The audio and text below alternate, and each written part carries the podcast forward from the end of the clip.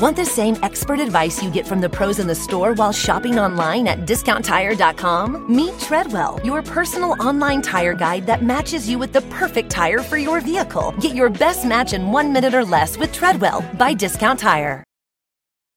In a fast paced world, every day brings new challenges and new opportunities. At Strayer University, we know a thing or two about getting and staying ahead of change.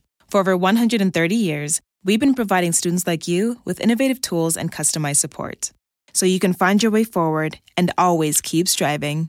Visit strayer.edu to learn more. Strayer University is certified to operate in Virginia by SCHEV and has many campuses, including at 2121 15th Street North in Arlington, Virginia.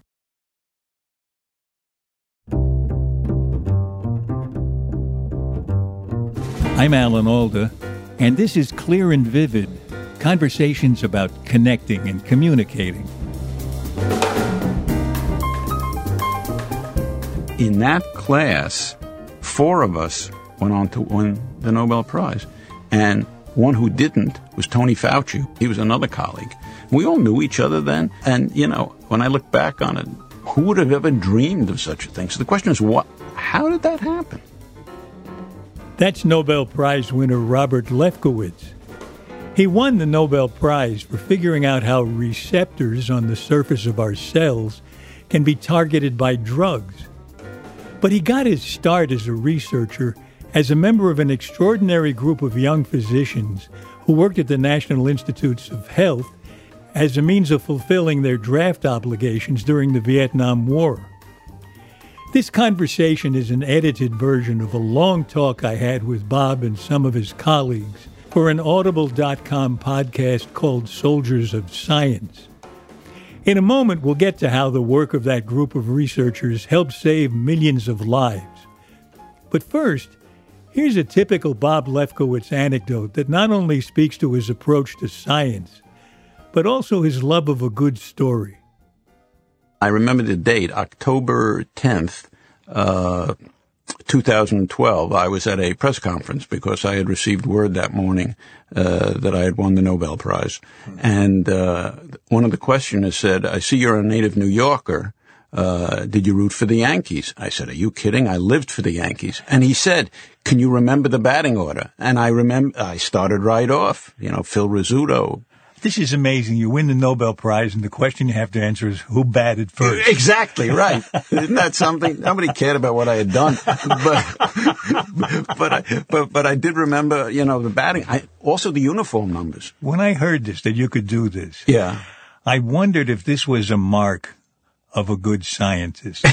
to be able to remember a lot of things and then later put things together that don't normally go together. I think that that's a very astute observation. I think that a big part of making discoveries is putting together disparate things. Mm-hmm. Uh, and so just remembering little bits and pieces and then all of a sudden, serendipitously, because serendipity is another big part of science, uh, another piece of the puzzle falls on, onto your lap and you say, wait a minute. You know, 11 years ago, I saw this, that, and the other thing. And if this goes with that, so I think you're absolutely right. The, the ability to put together disparate things, uh, is an important part of the, the creative scientific process. And they have to sort of be available in your head. Exactly. Because they're not linked. It's, they don't necessarily come up in an associative way, right? You gotta, you gotta somehow have that creative urge that brings them up when they're not usually linked. Absolutely. And you know, uh, you know a lot about creativity because you're very good at humor. And humor, I often point out to my fellows that there's some really interesting common links between humor and the process of discovery. Tell me about that. I think that's really fascinating. So, the essence, most people who know me consider me fairly funny. Not because I tell jokes, because I don't. I just tell stories. And, uh, so the essence of humor is putting together two things which you might not necessarily, in fact, they, seem to jar. Uh, they, they're, uh, they just don't go together. And then in a moment in the punchline, you connect those two things and there's a flash of recognition. Okay. And every time you get a joke, you're making a little discovery yourself. Ah. You're, you're putting those two things together and saying, aha, I hadn't thought of it that way. And in a flash, there's humor there. And you know, so there's a little discovery, if you will, every time uh, you get a joke. The story of the soldiers of science began during the Vietnam War, when all young male physicians were automatically drafted. In a highly competitive selection process, a handful were chosen to serve in the United States Public Health Service, caring for patients and doing research at the National Institutes of Health. At the age of 23, recently graduated from medical school, Bob Lefkowitz was one of them. I asked him for his personal feelings about the war. I was very much against it. Uh, I had, you know, marched in demonstrations and this and that. And so that was one of the major reasons that I didn't want anything to do with it. And this seemed like a honorable, uh, way to fulfill my obligation to, to the country to serve for two years. Uh, so yeah, that was the main impetus to it. Did you face any prejudice about not going overseas and and facing the the, the, the battles that other people were facing? Not overtly. Uh, and again, I think that's just because most of the people that I seem to wind up associating with were sort of from my peer group. But there was a pejorative name for those of us who were serving at the NIH in the public health service, which you may have heard called yellow berets. Right. Uh, I don't know if you've heard that term. yeah, I have. Uh, I I wondered where it began. Do you have any idea about the origin of that? No, and I looked into this on more than one occasion. It just seemed to sort of well up, uh, and of course the uh, the reference was to Green Berets, who were these heroic uh, commando uh, elite forces, uh, and then Yellow Berets, yellow for uh, for cowardice. Uh, so. But the interesting thing is, we referred to ourselves as Yellow Berets. Uh, Sort of took it on as a as a joke. Yeah, a joke like badge of honor. perfectly stated. Exactly right. And to this day, uh, you know, one of the things about that program that's so remarkable is that virtually my entire generation of medical academicians came out of that program. Uh, I mean, it, it's it's really amazing. I mean, and there have been studies of this. I mean, at one point, something like 30% of the Harvard M- Medical School faculty had been yellow berets. And when we talk about some of my very best friends to this day, of course, most of us are either retired or semi-retired or on our last legs, as they say, hanging on by our teeth. Uh, but, uh, yeah, we refer to ourselves as yellow berets. Some, not all. I mean, some people really don't like it. That is exactly right. I, I'm thinking of one one friend, a very prominent uh, yellow beret, uh, and also a Nobel laureate. I won't mention his name, who bridles at the use of the term. I, he's a friend of mine. I know who you're talking. About. Okay, okay. What did you start out doing at the NIH? Well, I started out working on a project. I was fortunate in that I had two mentors. Uh, one named Jesse Roth and one named Ira Pastan, both in their mid 80s, both still alive, quite active. Uh, and, uh, it was fascinating. They had worked very closely together for a number of years. Uh, I thought they were very senior scientists. They were probably in their mid late thirties, uh, but they seemed very old to me. they really did. Uh, and one of the interests that they had was in uh, something called hormone receptors, uh, which at the time were sort of a kind of an imaginary idea that uh, cells would have on their surface molecules that would specifically recognize hormones or drugs like adrenaline or histamine or serotonin. Uh, But so, this was just a surmise. a surmise, exactly. And, and many uh, didn't believe in it. Uh, and those who did had kind of a very foggy conception of it that, well, they don't really need to exist. Just some way of trying to understand things. Uh, and so their idea, uh, was that if you could somehow label these receptors with, say, a radioactively labeled hormone or a radioactively labeled drug, uh, that you might be able to study them. Uh, and for some complicated reasons that were mostly just practicality, they selected a a particular hormone called ACTH, adrenocorticotropic hormone, uh, which stimulates the what, adrenal. What, what, what, kind of hormone? adrenocorticotropic hormone. They call oh, it. Why, why, didn't you say so? Exactly. ACTH to you. That's what they call it. That's what they call it. My job was to see if I could find a receptor for ACTH.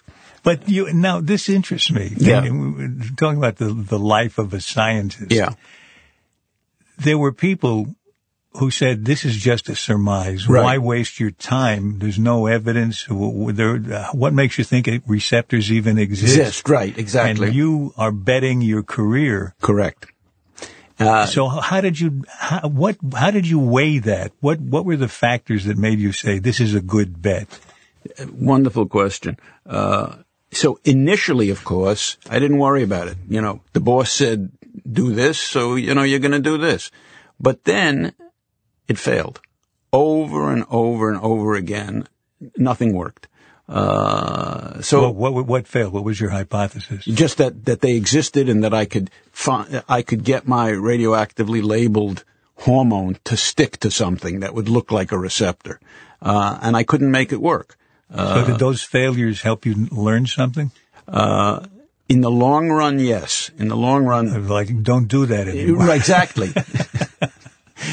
what they mainly learned, taught me over the course of the first 18 months was how to fail. And that was the most important lesson for me because I had never failed at anything, not in any significant oh, how way. interesting. I was always top of my class, whether it was in school or medical school. I was always stood out, even in areas where I had no natural ability, like sports. I could, by dint of hard work, you know, become the fastest runner, the best batter. And in study, in academia, yeah.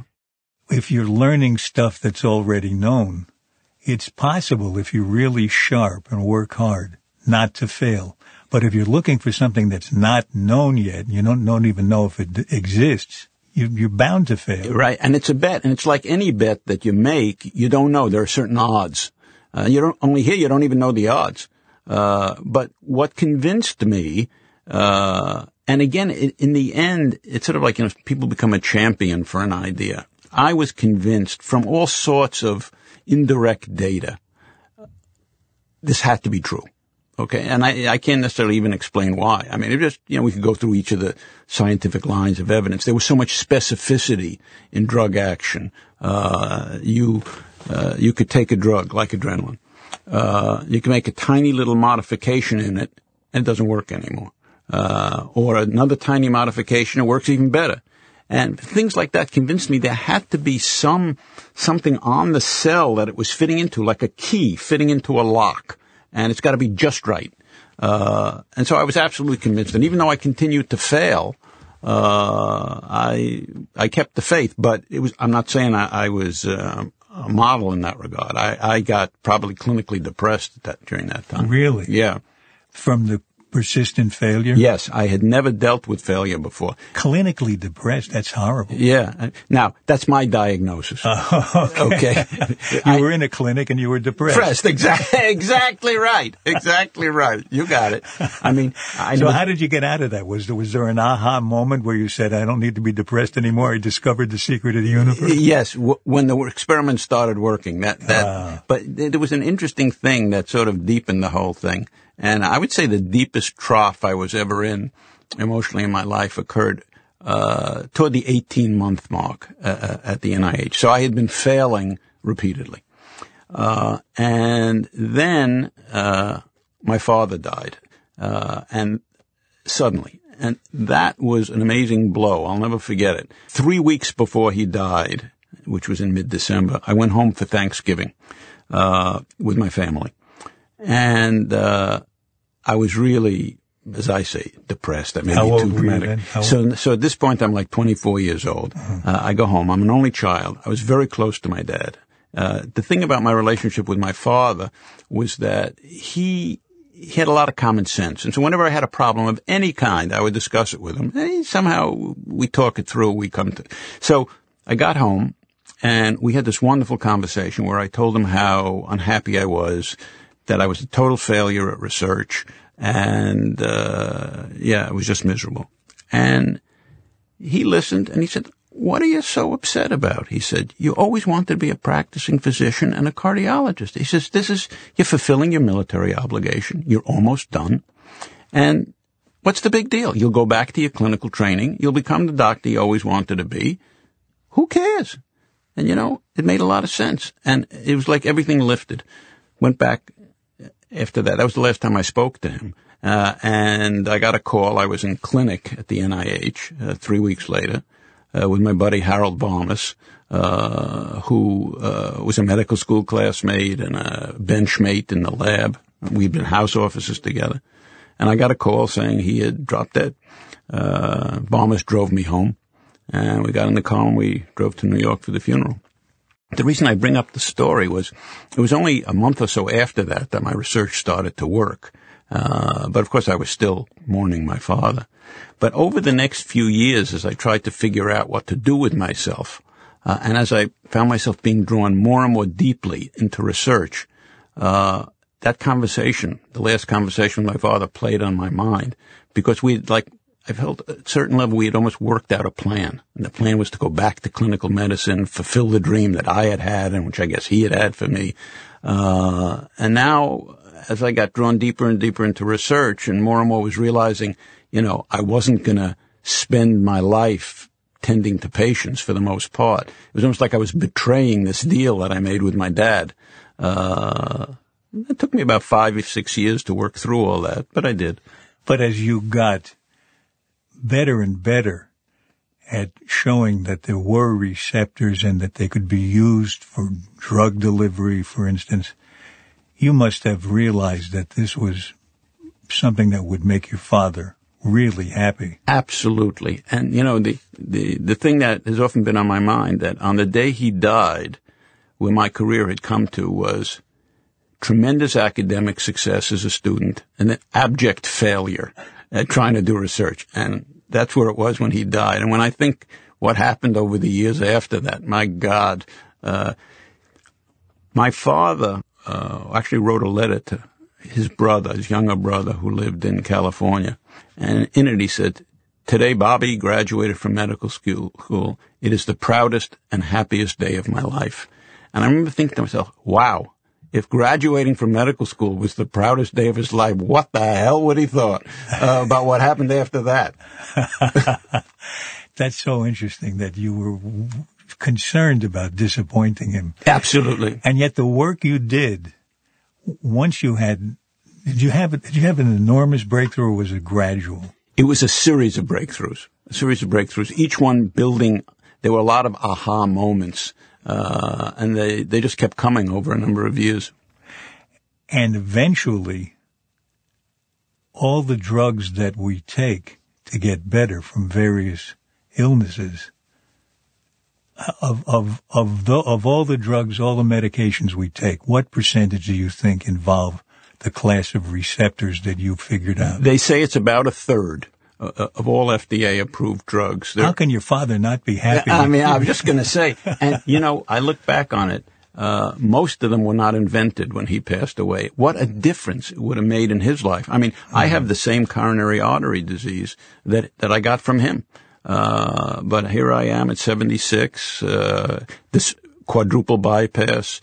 Uh, I take, uh, I probably take two or th- three medicines that work on the receptors that we studied. None of them were available when he was uh, alive. There's a bittersweet uh, thing about that. Probably with every new advance, you know that the next generation will benefit from it.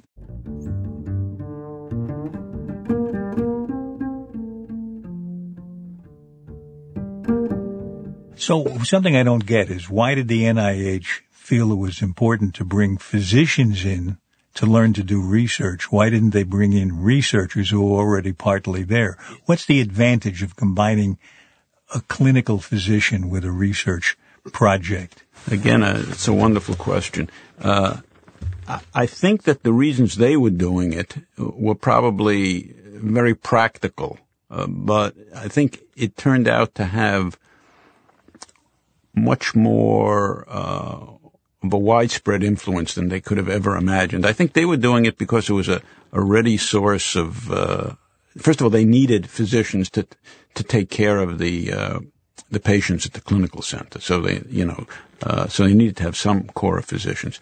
Plus, there was this ready uh, source of, of talent, you know, that were going to be drafted one way or another. So why not get some of them? Uh, but I don't think they were necessarily aware of the importance of the physician scientist, uh, which I think emerged over the next couple of decades from what was accomplished by uh, my generation of, uh, of yellow berets. So, what is the importance of the physician scientist? What what does the physician add to the scientist half of the combination? I I I think that it has to do with the ability of physicians uh, to perceive uh, both in advance and and after discoveries are made, just how basic science discoveries can lead to clinical advances. Uh, there's sort of this holistic understanding of human biology that I think you only get from a medical education, uh, rather than from a highly specialized uh, PhD in uh, genetics or you know some uh, some other such field. So, can can you can you pinpoint any way in which that happens for you when you were thinking about receptors? Was there something that you knew as a physician that you wouldn't have known as simply a researcher that helped you make the connection? I, I think that my interest in uh, receptors, the deep interest that I had, had to do with the fact that I appreciated that if you could find these mythical receptors that I believed in, if you could find them and learn to manipulate them, that here's the thing, it wasn't anything specific. It was the, the faith, for lack of a better word, that this would have to have very broad implications. If you could find the receptors and learn to manipulate them and, and maybe design drugs to fit into them, golly, you could regulate virtually any physiological process in our body, and that's got to be good. And it was that was it. That was as far as into the future as I could see. So maybe it gave you, because of your experience touching patients. Yeah. You had an impetus. You had a drive that kept you going beyond beyond the point you might have stopped when everybody was telling you they don't even exist. Exactly right. And and then after I set up my own laboratory at Duke in 1973, uh, the same was true. It was a long road from the very beginning of my research uh, to when it began being, you know, applied. Not, it's not that I'm looking for a cure, but uh, my whole sense of, of what's, what's a, a useful problem to go after, uh, or an interesting problem, I should say, is always colored by, hmm, you know, if you could do that, I'll bet you it might have some application. Yeah, it sounds like you've got two brains working at the same time. One is just plain purely curious. Right. How does nature work? Exactly. And the other lights up and says, wait, if nature works that way, look what we can do with it. Exactly right. Right on the money. Right on the money.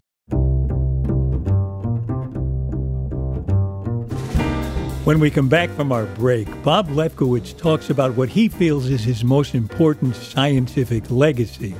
And it's not just that his discoveries have saved millions of lives. Clear and Vivid can be downloaded for free because it's supported by our sponsors and by, as they say, people like you. But there are no people like you. You're you. We want to make sure you know about patreon.com slash clear and vivid. That's where if you love hearing from the extraordinary guests we have on our shows, you can become a patron and get early access to special videos. And at the highest tier, you can join me in our monthly get together online. I think you'll find out that the listeners to our podcast are often as much fun to hear from as our guests. We're grateful to you all. Thank you. And don't forget to check out patreon.com slash clear and vivid. I'm Roman Mars, host of 99% Invisible. I'm excited to be teaming up with Lexus GX and SiriusXM on some very special 99PI episodes. We're heading to some of the cities in the US that have special meaning for me and exploring the ways that these cities marry form and function. To learn more about the Lexus GX and SiriusXM and Lexus vehicles, visit lexus.com slash GX and SiriusXM.com slash Lexus Trial. The all-new Lexus GX. Live up to it. Check out the 99% Invisible feed now and listen to these special episodes. Walmart Plus members save on meeting up with friends. Save on having them over for dinner with free delivery with no hidden fees or markups. That's groceries plus napkins plus that vegetable chopper to make things a bit easier. Plus, members save on gas to go meet them in their neck of the woods. Plus, when you're ready for the ultimate sign of friendship, start a show together with your included Paramount Plus subscription. Walmart Plus members save on this plus so much more. Start a 30-day free trial at walmartplus.com. Paramount Plus Essential Plan only. Separate registration required. See Walmart Plus terms and conditions.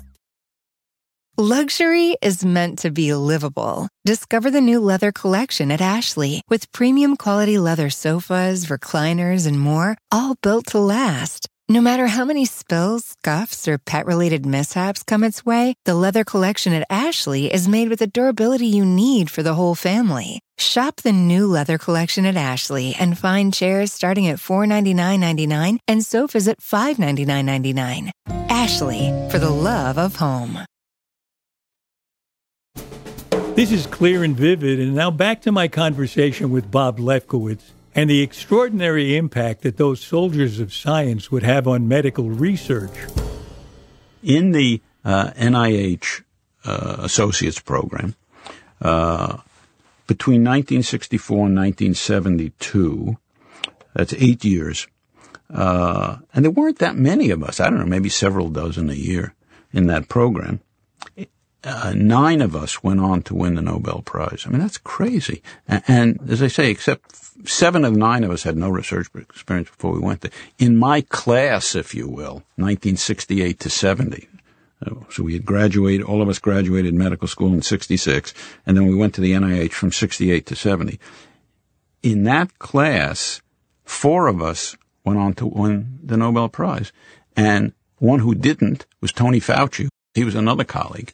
We all knew each other then. Uh, and, you know, when I look back on it, who would have ever dreamed of such a thing? So the question is, what, how did that happen? But it sounds like you had an advantage that we don't have now. Gladly, I'm sure, on the part of many people, which is that you had the draft. Right. So people were incentivized to go to take their clinical experience and apply it to basic and research. That, that brings up something which has been on my mind for a long time. It wouldn't it wouldn't have the same compelling nature, but I believe that there should be a draft uh, in the sense for t- a couple of years of service that you had to do, national service.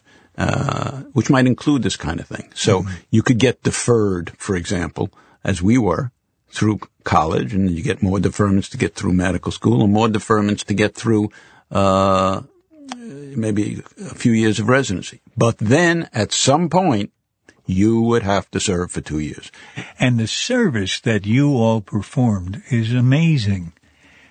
The when you think of just the Nobel Prize winners alone, the nine who came right. out of the program, there were the others who didn't actually win the Nobel Prize went on to head departments and Exactly. Kind of I mean, the Nobel Prizes is the tippy, tippy tip of the iceberg. I mean, I'm telling you, in my generation, virtually anybody who was a professor of medicine or a dean or a head of a medical center, everybody came out of that program. And what did they produce in terms of the ability to improve people's health and save lives. I mean, when you think about one third of medications involved in receptors that you worked on that you were so so let me give valuable. you let me give you millions of people yeah well let me let me give you a stunning example let's take the four of us from the class of 68 to 70 okay yeah so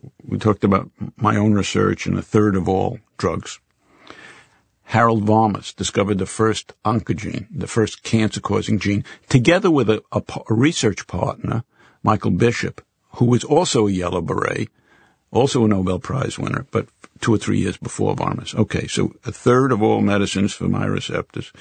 Varmus, uh, oncogenes, cancer-causing genes, has led to the ultimately the entire revolution of drugs that we have now. You know that treat uh, the mutant genes that he and then others discovered, and then Brown and Goldstein statins, cancer, heart disease, and then of course the G, the receptor drugs. It was like you know, everything, heart disease and diabetes and hypertension, just everything.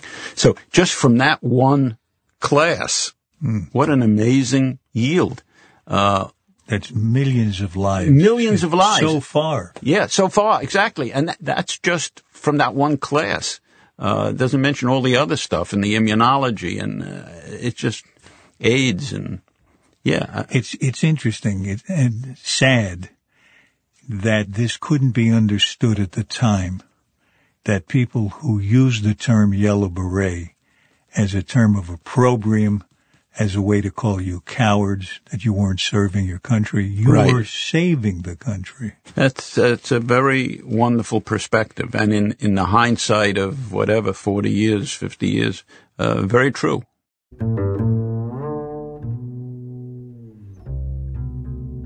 Did you all at the time have an awareness of what your work would lead to? Did you, did you have a, a glow about you that I'm doing important stuff here?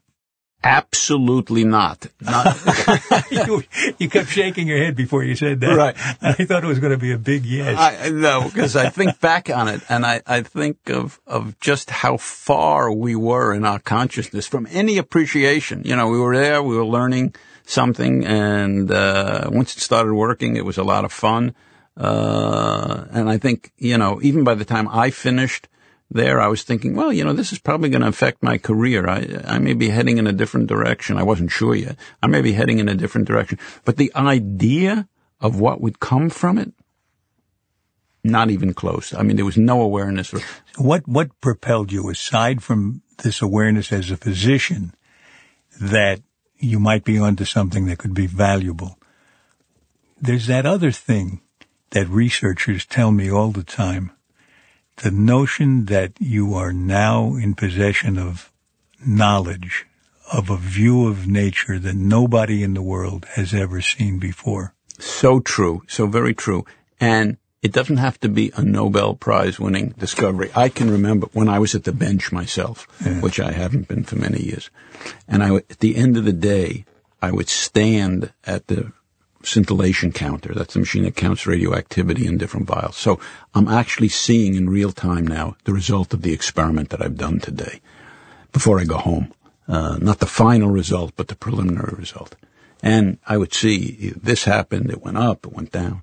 And I would know in that moment, there's no other human being who knows, because nobody, exactly that stupid little tiny increment of information. And it's, yeah, that thought would actually occur to you. Yeah, absolutely. That's so interesting. Yeah, I mean, and I think what you said is true. I think for scientists, because that's a, every experiment's a little discovery. Uh, yeah. And I always try to tell my students and my fellows, you have to, never could it be truer that, you know, they talk about it's the journey, not the, the destination yes, if you're waiting you know, until you solve the big problem, it's going to be a long wait. But if, if every little experiment, even when an experiment fails, it can teach you a lot.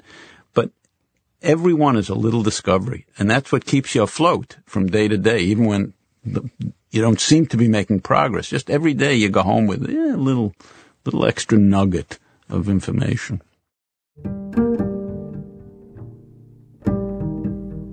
The importance of that little nugget of information became vividly apparent to Bob when he left the NIH program to pursue the career he thought he was preparing for as a working physician. In 1970, he went to Massachusetts General Hospital to do a senior residency in cardiology. The first six months were all intense clinical work, and I liked it. I liked it. I didn't love it the way I used to.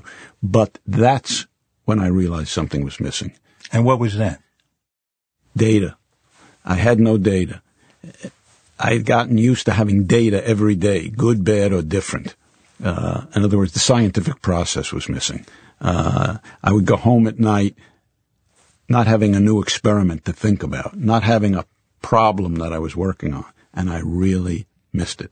And that was the first inkling that, wait a minute, I'm going to need to get back into a laboratory to at least have part of my career uh, and part of my thinking engaged with a scientific problem. You really were transformed by Yeah, that. Exactly. And I didn't realize it. Even at the time I left the NIH, uh, I remember my mentor saying, you can't leave, Bob. Your problem, you're making real headway. I said, no. I mean, I realized this was fun at the end and it worked and we published a few papers.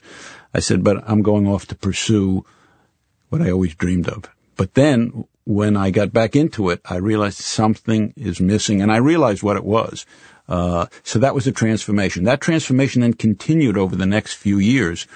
Uh, it would probably take me another five to eight years to become fully, let's say five years, to fully embrace that. But what I realized is that I had another calling. I remember talking to, not that long ago to a student group. I had to give him a talk about my career, and I titled it A Tale of Two Callings because I had the calling to clinical medicine, but then I had the calling to research. I mean, and by calling, I mean something you don't think about it. It's not a rational thing. You just know, I, I'm meant to do this, mm-hmm. whatever this is.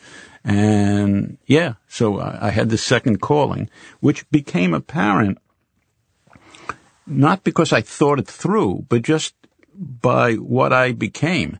So when I started at Duke in 1973, uh, as a young faculty member, I would say the first year I probably spent 60% of my time, these are rough figures, it could have been 50%, in the lab, setting up my lab. The other 50 or 40% seeing patients, clinics, rounding, etc. By the second year, it was probably, it was definitely 60-40. By the third year, it was probably 75-25. By the fourth and fifth year, it was like 90-10. Not because I was thinking that. It just, that happened because I, I became obsessed with the laboratory. Something something became awakened in you. Yeah, exactly. Something became awakened and it would not sleep. Uh, and I became obsessed with the, the problems I was working on. I love uh, the sheet of suggestions or rules that you laid out for your students. That, and uh, you have one that I think it's number 10. Yeah. That's funny and deadly serious where you say you got to be enthusiastic about your work. You have to really care a lot about it. You have to be convinced it's worthwhile and I have to be convinced it's worthwhile. Right, exactly. you know, for me, that doing the science with my fellows is a joy. Uh, and I see it very much as a combined process. We're both in it together. It's a, and it's a real bonding thing when you finally are successful that, uh, to have suffered through it together and come out the other side. Uh, but part of the key to that, I always tell them, as you said, is you need to be excited about it, but I need to be excited about it. So, uh, And then you're passing on your work, your experience, your intuitions to another generation and pushing that boat off from shore. right, exactly. And where do you think it's going to go? What do you have any idea what your legacy through your students will be? Do you, do you ever think about that? I do think about the fact that, frankly, as much as anything we've done in the laboratory together, the legacy is the people. Uh, I consider myself uh, fortunate and uh, thrilled that in my field as it's constituted today, most of the people are in my lineage. That is to say, if you take all the stars, they're first generation, people who trained with me, and then the people who trained with them, and then, and it, it's come to be a bit of a thing at big international meetings, uh, where, you know, I'll often give the opening talk or the closing talk. Somebody at some point will put up a lineage slide of the people who are on the program Oh, great. and starting with me and then all the different things. And, and, you know, it's, it's impressive. You know, 30, 40% of everybody presenting will have descended on the tree. And of course, there are so many generations now because the generation time is short, you know. So when you read the work of people who have descended from you generations Yeah. beyond, are you surprised? Do you think, oh, look where it went. Yes, very often. I say, wow, what an interesting development that is. And you see them putting their own creativity on the thing. And, but yet you can also see the intellectual line. You can sort of say, oh yeah, I can see how we got there. But then, ooh, for the really good ones, you say, ooh, there's a leap there.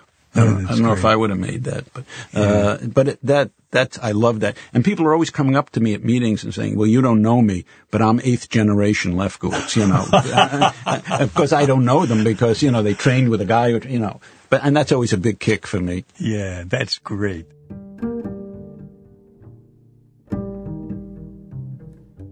What was it like for you when you found out you won the Nobel Prize? And what what time of day was it? Right. So 5 a.m. I get a call. Where you were asleep? I was asleep. You weren't up all night waiting to hear. No, not at all. you know, it's really interesting. Uh, I, I, I have a funny uh, after dinner talk that I give called uh, "A Funny Thing Happened on the Way to Stockholm," and uh, it, it talks about the fact that for a good, I was 69 when I won the prize, and that's not unusual. Uh, I know a lot of people who are much older than that.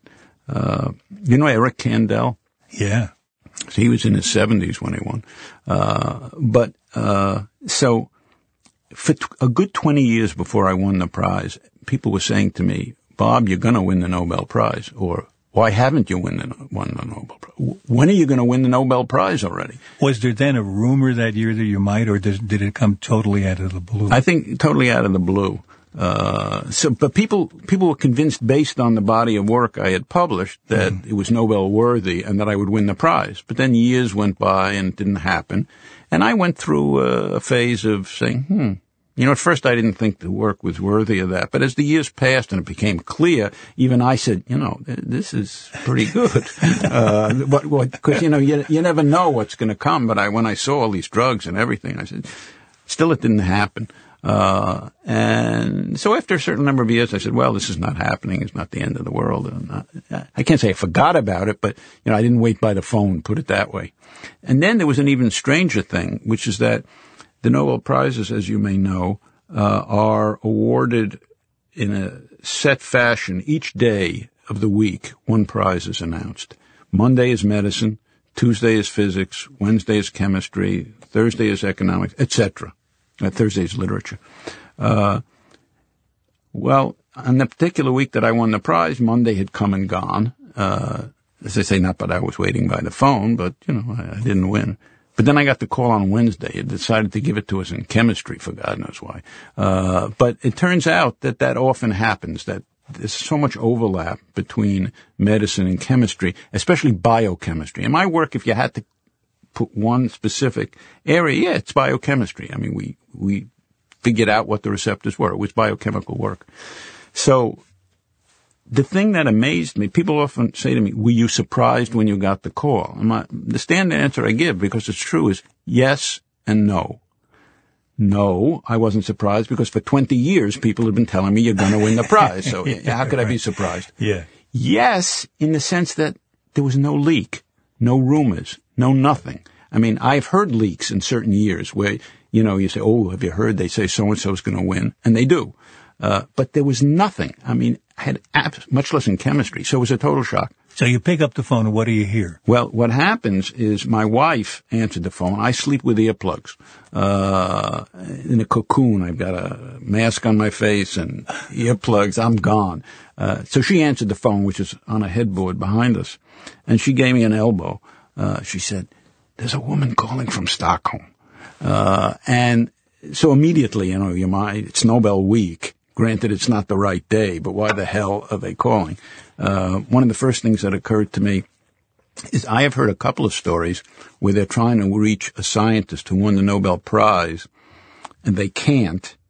So they're calling another scientist in the area to see if he knows where they are, like what meeting he's at. So, uh, So you were you were nine, four four one one to her. yeah, exactly. That's what I was concerned that they're going to say, Dr. Lefkowitz, this is Nobel calling. Do you know where Dr. So-and-so might be? You know where the really smart guy is. Exactly, right. but no, she said, she immediately gave it away. She said, this is so-and-so from the Nobel, uh, from, from the Royal Swedish Academy. I'm going to put on Dr. So-and-so, the head of the Nobel Prize Committee in Chemistry, uh, who has some good news for you. So at that point I knew. And I can tell you, and then he told me, I can tell you that I did not have a eureka uh, or, or an amazing experience. It was more two things: a quiet sense of satisfaction and relief. the monk, people would stop telling. Yeah, the monkey is off my back.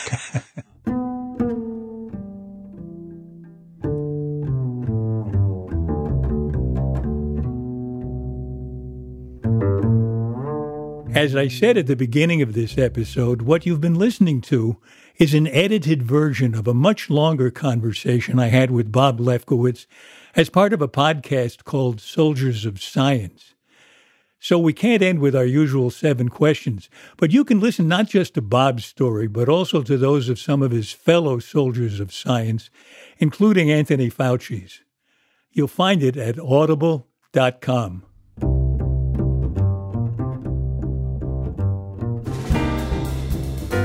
has been clear and vivid. At least I hope so. My thanks to the sponsor of this podcast and to all of you who support our show on Patreon. You keep Clear and Vivid up and running. And after we pay expenses, whatever is left over goes to the Alda Center for Communicating Science at Stony Brook University. So your support is contributing to the better communication of science. We're very grateful. Robert Lefkowitz was awarded the Nobel Prize in Chemistry along with his colleague Brian Kobilka in 2012. Bob holds several professorships at Duke University School of Medicine, and over the past decade, he's discovered novel properties of the receptors he discovered over 30 years ago. That work has led to the possibility of an entirely new class of drugs. The talk he mentioned in our conversation, called A Funny Thing Happened on the Way to Stockholm, is now a delightful book. This episode was edited and produced by our executive producer, Graham Chedd, with help from our associate producer, Jean Chimay.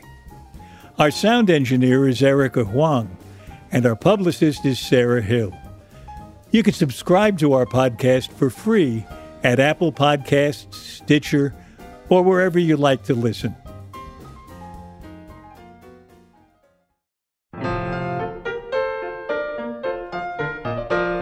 Next in our series of conversations, I talk with veteran science journalist Dennis Overbye. For 20 years, Dennis has been bringing us in the pages of the New York Times stories of the wonders and mysteries of the universe. I don't know if I learned much physics at MIT, but I learned how to kind of look like a physicist and dress like a physicist and hang out with the physicists so much that I was just part of the furniture and, and, and they would forget I was there. And then you can start doing good reporting and then you know, catching people being themselves, which is an important part of science, I think.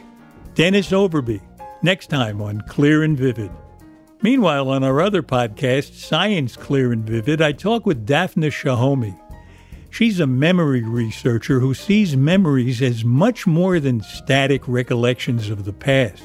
I think one of the exciting things to realize in, in research and in life is, is exactly how pervasive memory is. That it's really not just about creating a long lasting record of an event from the past, uh, but that is very much uh, sort of a behavioral whisper, a source of information that helps us deal with the present, helps us understand what we're seeing and doing, and helps us make plans for the future as well. Daphna Shohamy and our creative memories. Next time on Science Clear and Vivid. For more details about Clear and Vivid and to sign up for my newsletter, please visit alanalda.com. And you can also find us on Facebook and Instagram at Clear and Vivid, and I'm on Twitter at Alan Alda. Thanks for listening. Bye bye.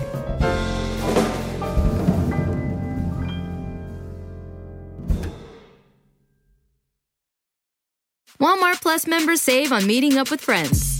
Save on having them over for dinner with free delivery with no hidden fees or markups. That's groceries plus napkins plus that vegetable chopper to make things a bit easier. Plus, members save on gas to go meet them in their neck of the woods. Plus, when you're ready for the ultimate sign of friendship, start a show together with your included Paramount Plus subscription. Walmart Plus members save on this plus so much more.